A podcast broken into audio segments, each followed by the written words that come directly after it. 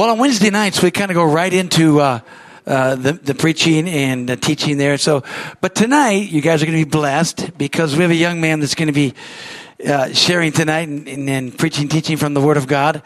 And it's been such a blessing to watch his life over the last couple of years or several years of God's hand upon him. And he came, after he graduated from college, came and asked if he could hang out with us all summer long and be a blessing. Of course, it was part of his college course to finish. And that was okay. But it was such a joy to get to know him even more so. And many of you probably didn't even know he was here. He doesn't talk much, but so this is going to be exciting to actually hear him say more than 10 words. So we're going to be fun. We're going to really get to hear that tonight. But no, he is he's a tremendous blessing to us, and he's been a tremendous blessing to us at Harvest Bible Church here. And we thank God for his heart. I thank God for the calling of God upon his life. He's a fine, terrific young man, and we're just blessed to have it. And I know that, you know, I can remember starting out in ministry and starting out in teaching. So I'm counting on all of you to get behind him and amen and be a blessing to him. Amen. Hallelujah. Because I just believe that God has his hand upon his life and God's going to lead God. And we're so glad that we're going to be a part of that. Amen. So let's give a good, warm Harvest Bible Church welcome. Brandon Carvalho, come on up here, buddy.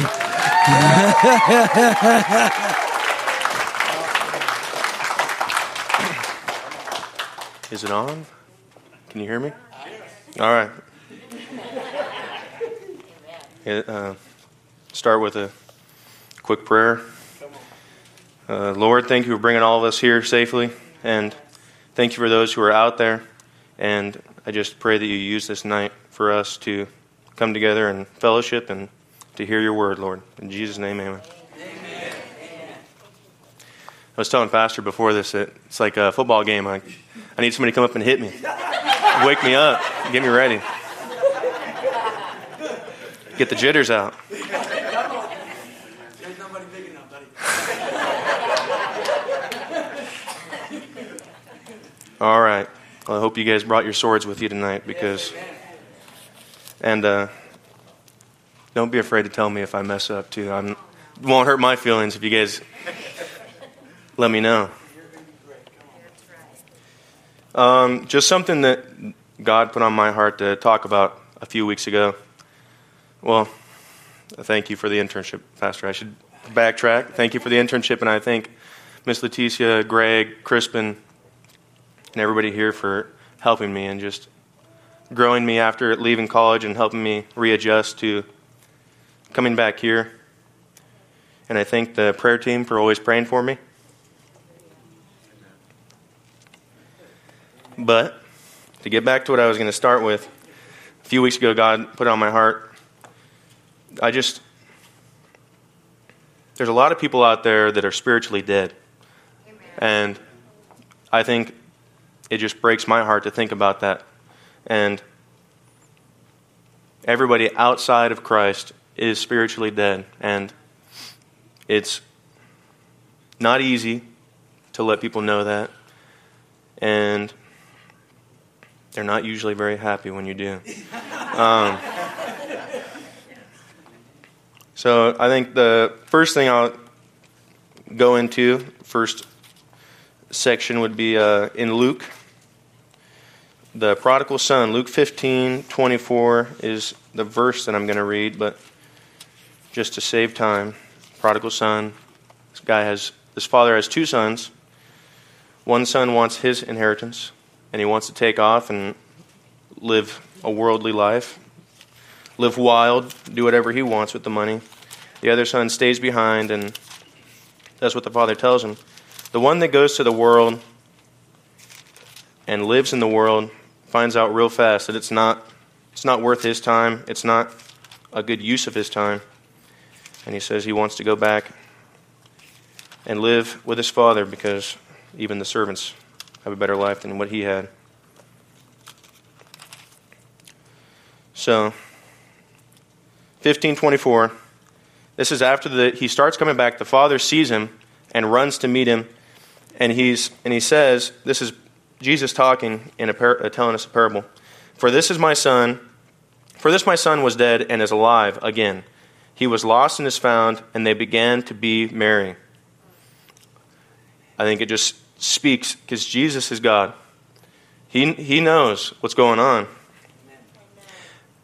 God sees everybody that's not saved. He sees them as dead, and it breaks his heart to see them going that path, going down the wide road to destruction.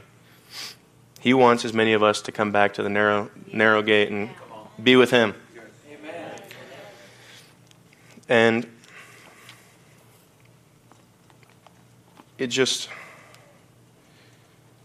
it like the first time I really sat down and looked at that passage and thought about it, is just every single one of us, not a single one of us has lived a perfect life. Only one man did that.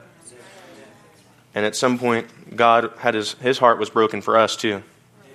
And there's just rejoicing in heaven when we come back to him. All right. Jump with me to Ephesians 2. I'm going to read 2 through 3.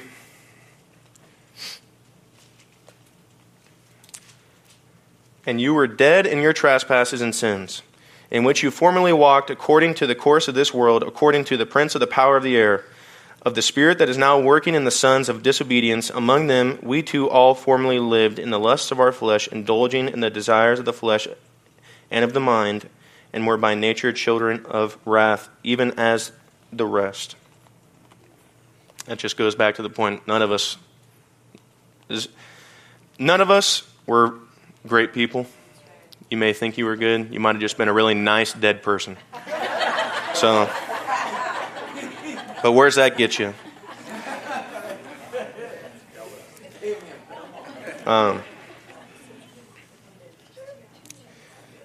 sorry for jumping around a lot, but now I also want to go to story of Lazarus. So back to John, back over towards the Gospel of John, and get into chapter 11. I'm going to start at 38.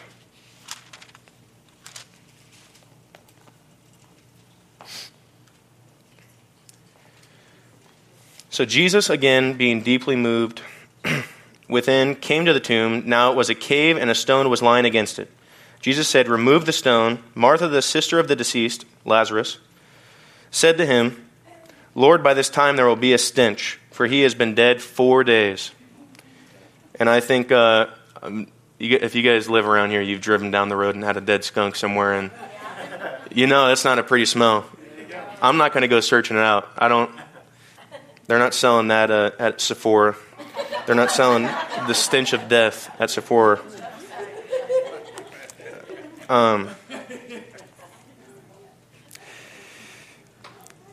John 11:40, "Jesus said to her, 'Did I not say to you that if you believe, you will see the glory of God?'" I think it's beautiful to see the glory of God in our own lives simply by the fact that we get saved and we can have eternal life with him. Yeah. Because I know I didn't deserve it, and not many people do. But he did it anyways, because he loves us that much. He's just an amazing, amazing God.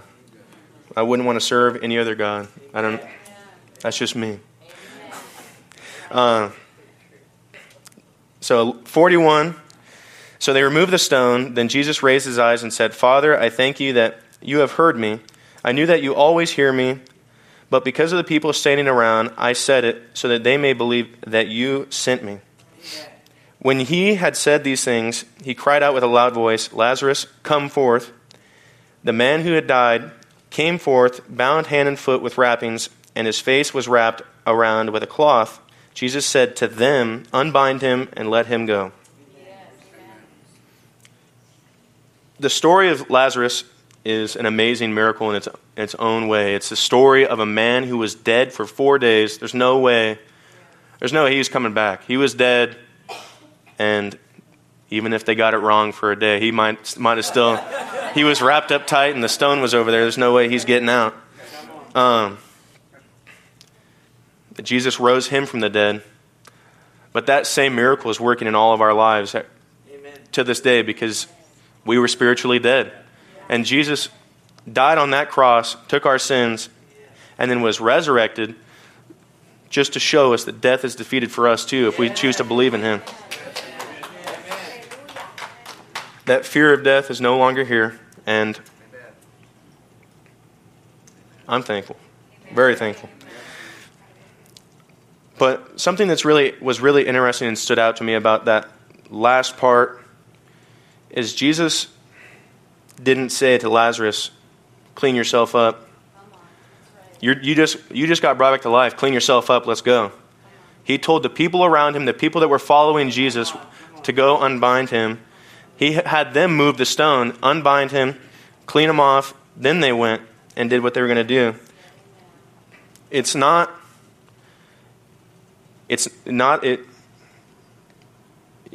is hard to live the Christian life from salvation, and to grow without community. Amen. Community is massive. Yes. I myself am I'm proof of that, because I grew up in church. I always thought God was real. I never really bought into it. And then as I was going into my college years, God just stopped me dead in my tracks, and I turned and I went to the Bible. I always had a dusty Bible on my shelf because my grandma always kept one for me.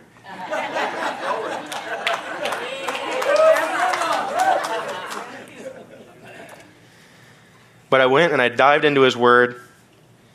I started coming to church here, and I felt like I was doing all right. I didn't really understand the full extent of my salvation. I went away to school, and there was all these different things up in the air about where I should go. I eventually believed God told me to go somewhere. I played football there, or I was planning on playing football there, but that's not what happened. I went there and I got trained up by these lovely people that just loved me and showed me what it meant to be a true Christian. That it's not just a title or an adjective that you throw before something. I'm a Christian this or that. You're a Christian first. You're a child of the one true God, an heir to His inheritance. And He wants us to know that relationship is there for us. And without that community, I would have never noticed, I would have never seen that, and I would have probably backslid and just not stepped in to become the man that God wants me to be. I would have became the man the world wanted me to be. I think it's really interesting to, as a person who went off to college, and I noticed people that still live here that I know, it's sin loves company. It loves company, because if somebody's going to go out and drink and do something, their first move is to always call a buddy and see, "Hey, you want to go out with me?" They want to bring you along. That's dangerous. If they're doing it, then it's okay. If a big group of us is doing it, then where's the harm? There's a lot of harm, let me tell you.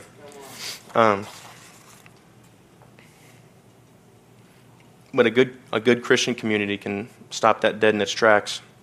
We have to be willing to help the other people around us to take those wrappings off, and the people that get the wrappings taken off have to be willing to not go back and sit in that grave again, too. I know sometimes I feel like I look back and I'm like, man, it would be real easy to just go sit in that grave and the world will pass me by. They won't care.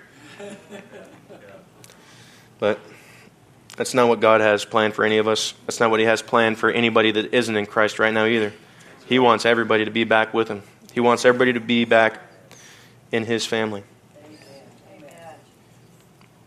Just going off of the idea of community and kind of thinking about I can't remember who said it, but when the two guest speakers were here, he talked about watering the seeds that you have.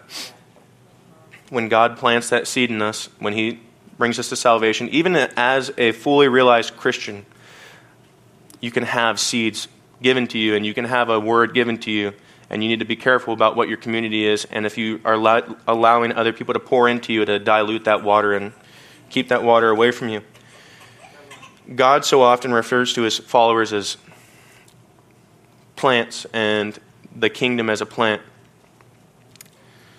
Psalm 1:3, he shall be like a tree planted by the rivers of water, that brings forth its fruit in its season, whose leaf also shall not wither, and whatever he does shall prosper. That's what he wants for all of us. He doesn't want us to follow him and then just hide in the corner. He doesn't want us to be that sad little house plant that withers away in the corner, and every once in a while you remember to give it a little water. He wants us to be a big giant oak tree, ready to take on those winds. The parable of the sower. So I'm going to go to Matthew 13. The parable of the sower is something that always, I just always go back to, and I think that there's a lot to be said in it, but I'm going to focus on one of the specific seeds. Matthew 13:3-8. And he spoke many things to them in parables, saying, "Behold, the sower went out to sow, and he sowed some seeds. His seeds fell beside the road, and the birds came and ate them up. Others fell in the rocky places where they did not have much soil, and immediately they sprang up, because they had no depth of soil. But when the sun had risen, they were scorched, and because they had no root, they withered away. Others fell among the thorns, and the thorns came up and choked them out. And the others fell on the good soil, yielded a crop, some 100-fold, some 60, and some 30. You can go through all those, and you can kind of put those into the different situations where you could see a seed in yourself, especially in me, that might get snuffed out because of one of these things. The main one that I really want to focus on is the one that was tossed among the thorns. If you are a Christian and you're living with a lot of unbelievers that you allow to pour into you, we're called to live in the world but not be of the world. So we're not supposed to let the world change us. We're supposed to be here to change the world. We're ambassadors of God. We are part of his kingdom first.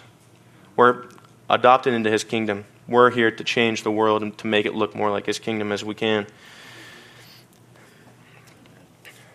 And when I think about a seed growing and the thorns choke it out, is that sin? The sin, like I said, sin loves company. Those thorns are going to do their best to choke out that seed, because they want that seed to, they want it to die. They want the nutrients that was going to go to it. They want to kill it. They won't want anything. They don't want to see that. Just an illustration.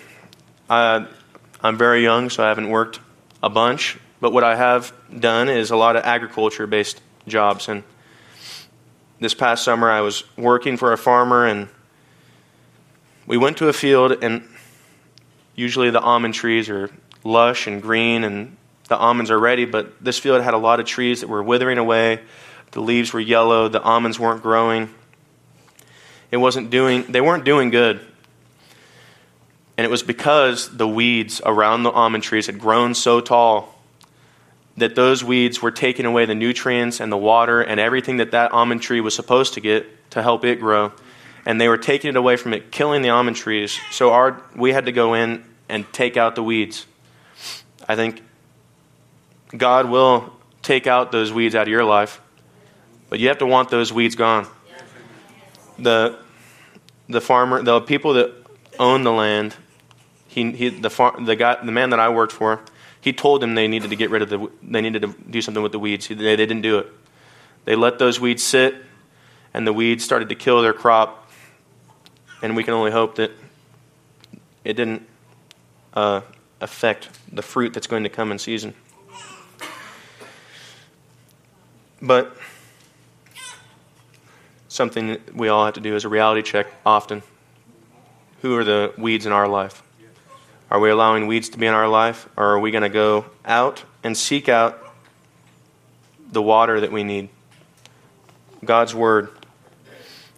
Fellowship with good believers that want nothing but the best for you, that aren't, like in Corinthians when it talks about love, love doesn't seek evil for you. It's not about itself, it's about you. It's about helping you. And Jesus on that cross just showed us that. He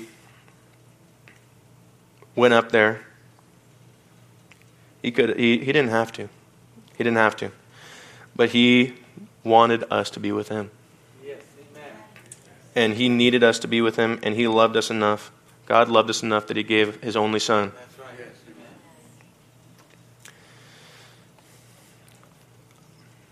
Just to go back and just kind of encapsulate all of it. Just like Lazarus, we were dead. We don't have to stay that way. That's right. Come on. We were dead. Jesus gives us life, and he gives it abundantly. Amen. Yes. We just have to accept that. He's not going to force himself into our lives. He's not going to make us do anything. It's a relationship. It's a back and forth. We have to meet him. We have to do it with him. Yes. We have to make him the Lord of our life. That's right. Come on. Amen. And we have to not let the world take that away from us, because they're going to try. They're going to try very hard. They may try it, but no weapon formed against us will prosper. I know that.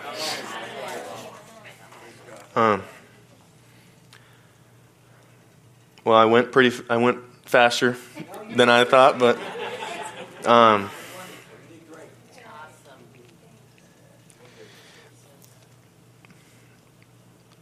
I just want to extend the offer, as Pastor always does, out to those that are around here tonight, online. That Jesus is waiting for you now. He's waiting for you now to come to him, to have that relationship with him, to build that relationship with him, to walk in the promises that he gave you in the Bible. Yes, amen. Yes, thank you. And you know, the biggest one is eternal life. The world is science is constantly trying to extend our human life, and they're worried about the life expectancy. Let's see that life expectancy go up. Christians, we don't have to worry about that. Our life expectancy doesn't have an end. We don't have an end. We're all going to be around a very long time. But you can come forward afterwards if you don't want to. You can talk to anybody. You can talk to Pastor. You can talk to me. You can talk to people on the prayer team. You can, if you want to give your life to Christ, you can do it now too. Amen. Amen. Right now. It's give your life to Christ publicly. Don't hide it. When you hide it, that means there's something you think there's something to be ashamed about. There's nothing to be ashamed about in Jesus. There's nothing to be ashamed about in our God. And the reality is, if you're ashamed of him while you're here, he's going to be ashamed of you when you get up there.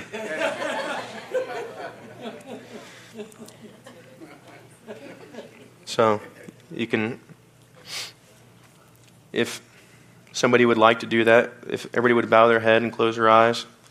And if somebody here would like to do that tonight, you can go ahead and raise your hand, and we'll go through the prayer. But if no one is going to raise their hand, that's all right.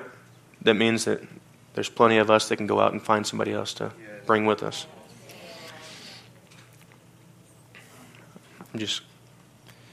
Father, thank you for this night. Thank you for these people who came and listened to what I had to say, what you had to say through me. And I just thank you for all the people in this church and all the Christians around the world, that your body on this planet is there, and they're there for you to use, Lord. And I just pray that you do. And I pray that the harvest is plentiful, I just pray that you send laborers out into it, Lord, and you continue to build up those that seek you, and you come back to them, and you just help build them up as well, Lord. I pray this all in the name of Jesus. Amen. Amen. That's awesome. Amen. Awesome.